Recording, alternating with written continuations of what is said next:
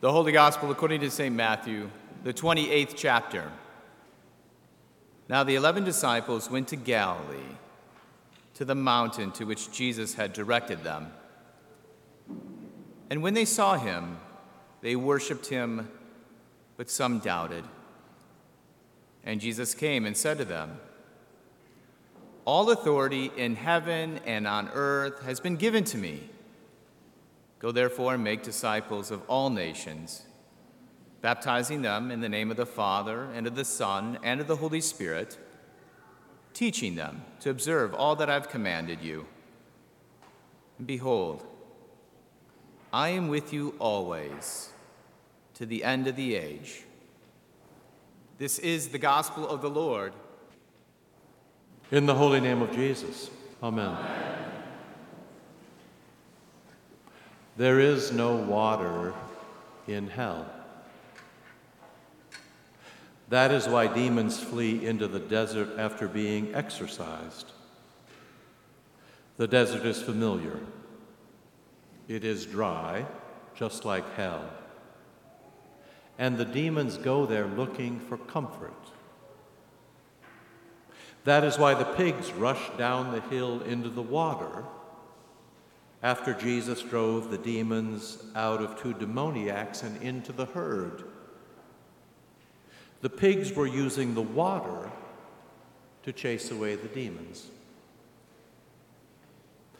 That is why the rich man asked Lazarus to dip his finger in the cool waters of heaven and bring it down to his lips in hell. Hell is dry. So hell is barren, lifeless, and it reeks of death. Dry means withering. Dry means torment. Dry means demons. And dry means death. But water means life.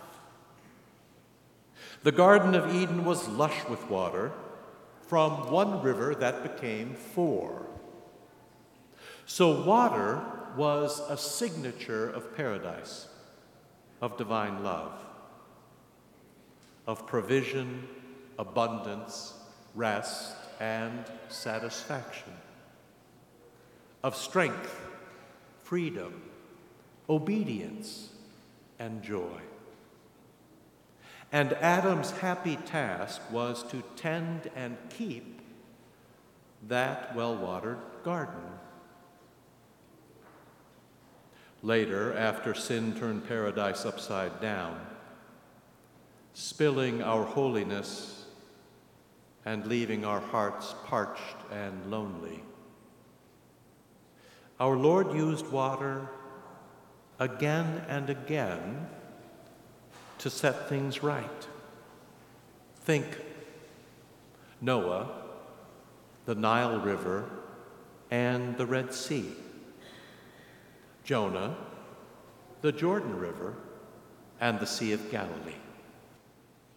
The woman at the well, Jesus as living water, and Jesus washing feet. Again and again, our Lord used water to find us, call us, save us, free us, and reclaim us, to bring us back home to Eden as his own children. So it is no surprise that water is the delight of holy baptism. In baptism, our Lord starts over but not from scratch. You are the one he made, and you are the one he loves. You are his child, and he will not abandon you. Jesus wants you back. We saw that in Eden. When Eve and Adam fell, they were not destroyed, just humbled. Eve remained, the mother of the living, from whom eventually, was born a son who crushed her tempter, Satan, that serpent. And now that story is told as our story, right there at that font. If you look closely, then you will see that our trip back to Eden starts in hell too. The grate below our font has six sides. Day six was the day that Adam was created. But when he fell, six became the devil's number 666. The number of failure, evil, rebellion, and sadness. The number of shame, drought, death, and darkness. Six became the number of hell. But just beyond that grate is light. Small white stones, three and one, for the Holy Trinity. Three persons, but one Lord. The same Lord who baptizes you to win you back.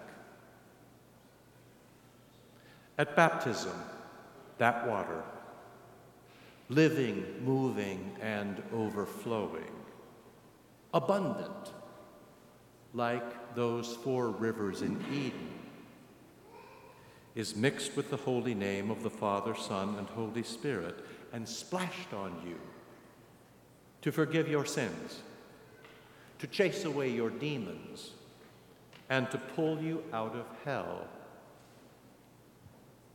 Out of hell is the reason that that font is round. Round is the sign of something never ending. No start, no finish. And once you are baptized, your eternity lies again with the Holy Trinity in heaven. But you and I are not in heaven yet.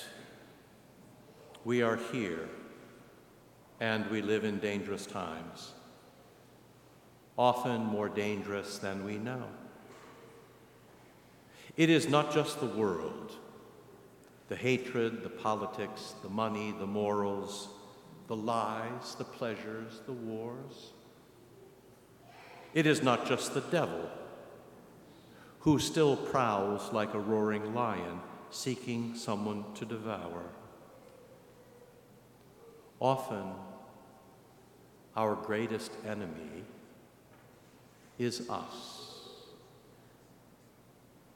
Our greatest enemy is us because we repeat Adam's error, thinking that we gain freedom by rebelling rather than obeying, by refusing rather than embracing our Father, Son, and Holy Spirit and all his works and all his ways. Trust the world, the devil, or yourself, and you will end up like Eve and Adam, far outside paradise. And if you persist until your end, then you will end up dead in hell. It is just as St. Pio says if you do not believe in hell, when you get there, you will. But you were not meant for that. You were meant for water, for Eden, and for everlasting life. So this morning, in his baptismal instruction to the church, Jesus shows the way for us to stay safe and free. Make disciples, says Jesus, by baptizing and teaching. It is the baptizing that makes you a disciple. It is the teaching that keeps you a disciple. And then, says Jesus, Carry on by treasuring all the gifts and blessings that I have left behind for my church. The holy things that make you who you are and keep you who you are, moving you safely from death to life, from hell to heaven, from six to eight, from earth to Eden forever. So it turns out that the water is both the way of life and the way of love. Love does good. Good is obedience to God. Obedience to God tends and keeps a holy life, just the way Adam tended and kept the holy garden. So, doing obedient good blesses us with a little heaven on earth. That loving obedience may seem daunting, especially in a cruel and evil world filled with the devil and our own sinful flesh. But we are not our own wherever we go and whenever we go. The Holy Trinity goes with us to win the day. It is just as Jesus says All authority in heaven and on earth has been given to me, and lo, I am with you always to the end of the age. So that font reminds us both of our obedience and Jesus' protection. That circle of red stone around the font is the same as this circle of red stone around the altar. That means what was given there in the water to reclaim and recreate us is nourished here at the lectern and the pulpit and the altar by the holy things that last forever Jesus' word and Jesus' sacraments. So, if you want, whenever you arrive here in this sanctuary, in this new Eden, in Jesus' church, touch the water and make a little splash, and trace the sign of the cross upon your skin. That holy water repels the demons. That holy cross opens the way to heaven. And most of all, that holy name, Father, Son, and Holy Spirit, reminds you who you are, and even better, who Jesus is, and all that he's done for you here in this church. In the holy name of Jesus, amen.